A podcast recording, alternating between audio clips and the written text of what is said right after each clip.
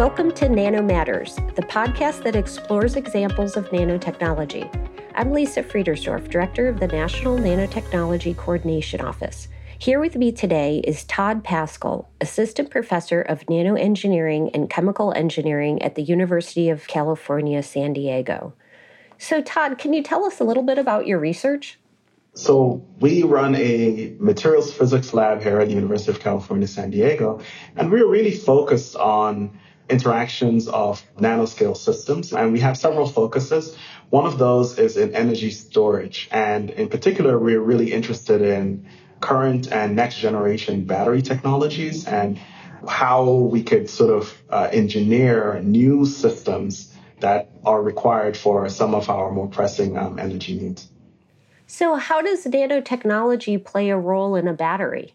So, if you think of a battery, right, so we have two what are called electrodes, effectively uh, reservoirs for a charge carrier. And so we have an anode and a cathode. And in between that, we have stuff. And then that stuff that's in between prevents electrons from moving from the anode to the cathode because what you want in a battery is for the electrons to move along the external wire. Of course, the flow of electrons gives you um, a current and, and so that you can do useful work with the electrons. So you have an anode and a cathode. The lithium, which is usually the charge carrier, shuttles in uh, back and forth in between those, and you know the electrons um, move on the external circuit.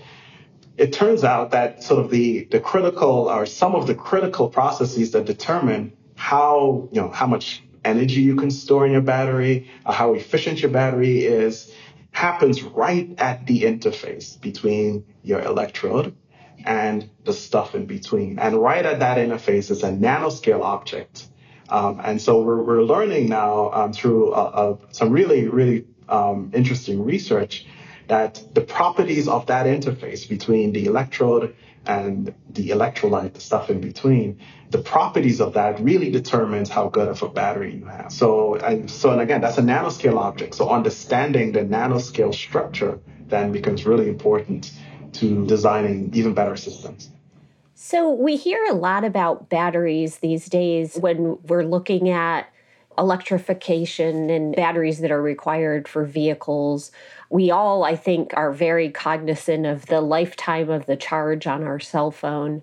And then we also hear stories and concerns about batteries catching on fire. So, could you comment on some of those areas with respect to batteries? Absolutely. So, the safety one is a huge concern. If we go all the way back, right at the beginning when cars were being imagined, some of the first cars were actually electric vehicles, were actually electric. And they, they usually had these sort of um, sulfur batteries, um, lead sulfur batteries. So, you had a kind of molten salts effectively that moved back and forth to, to give you a current. But those were incredibly unsafe. and so part of the demise actually of that was the safety concern. And to this day, the safety concern remains. A lot of that, it turns out, can be alleviated by changing the nature of the stuff in between the two electrodes. So if you go from something that's a liquid, uh, which may be flammable and has led to um, some of these safety concerns, into something that's a solid, so you have a solid state battery now. You alleviate a lot of the safety concerns. There's some engineering challenges that we need to sort out to make solid state viable, uh, even more commercially viable.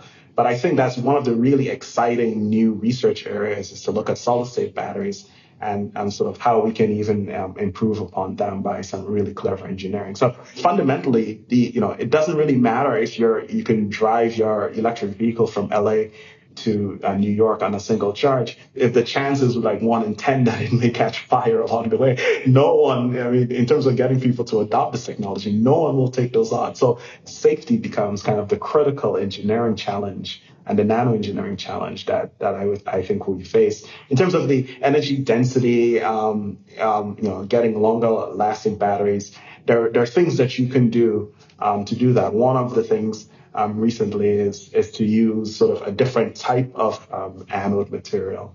And that has shown a lot of promise recently. So there are people working on all aspects of, of the battery, um, you know, whether it is safety, whether it is improving the cyclability. So how many times can you uh, recharge it to, you know, improving how much charge you can store in it. And so all of that is being uh, looked at. Some of that we look at ourselves. So, how do you study the interface between the anodes and a solid electrolyte? That's a great question. So let's say the, the anode is lithium metal and you have the electrolyte and it's a solid state. So you have this issue of an, almost a solid and solid in contact with each other. Now, uh, because it's a solid, there's also some reactions that go on there at the interface, similar to the, the liquid case. It's not as many, which is um, advantageous to us in some sense. Um, but uh, so what we do is we're a computational group, um, and so we actually create these models. You know, have atoms that are there that are meant to mimic effectively that interface, and we have ways of actually allowing those um, that interface to evolve in time, so that chemical reactions can occur and things can change. And that's actually where we found some of the most interesting um, new physics that are happening is just the sort of reactions that are occurring at that interface. It's something that we, um, you know, a lot of it is we, we could not have even imagined. And what's really um, exciting about what it is that we do is that now we have a nanoscale representation of the interface.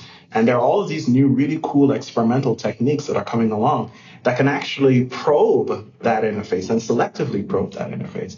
So we have experiments that are coming in, spectroscopic typically, that are coming in and we're able to then use those experiments to guide our model development.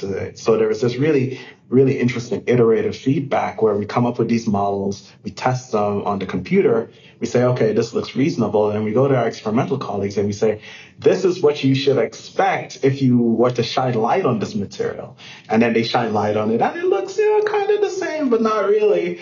And then they come back to us and it's like, actually, this is what we think it is. And so we just uh, um, iterate that way and improve the theory, but also at the same time gain some really interesting insights into the nature of this nanoscale interface. Can you talk about what you hope to achieve with your research and where you see the most promising applications? Absolutely. So, most of us are physicists or chemists by trade, and so we're really just interested in how stuff works. you know, but we're also housed in an engineering department, so we actually have to do things something interesting with what, what it is that we're doing. And in terms of the questions that we ask, fundamentally, um, the big question is, okay, we have this nanoscale interface. We think we we know its structure. We think we know how it changes in time.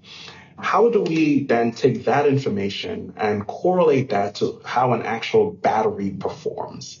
So, for instance, if we have a particular um, electrolyte, if we have that has a certain composition, we can figure out what the nanoscale morphology of that electrolyte electrode interface is.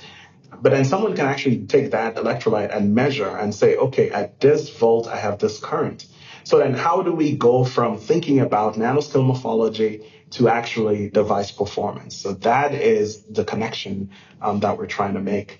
Um, and that's an active area of research. And I think once we get to that level, then we'll be able to um, do the inverse problem, which is to say, okay, if you actually want a current voltage profile that looks a certain way, this is the nanoscale morphology that you actually need in order to get that. So to do kind of the, the engineering um, from the bottom up again, just thinking about how the specific chemistry informs the larger scale performance of the, um, the device.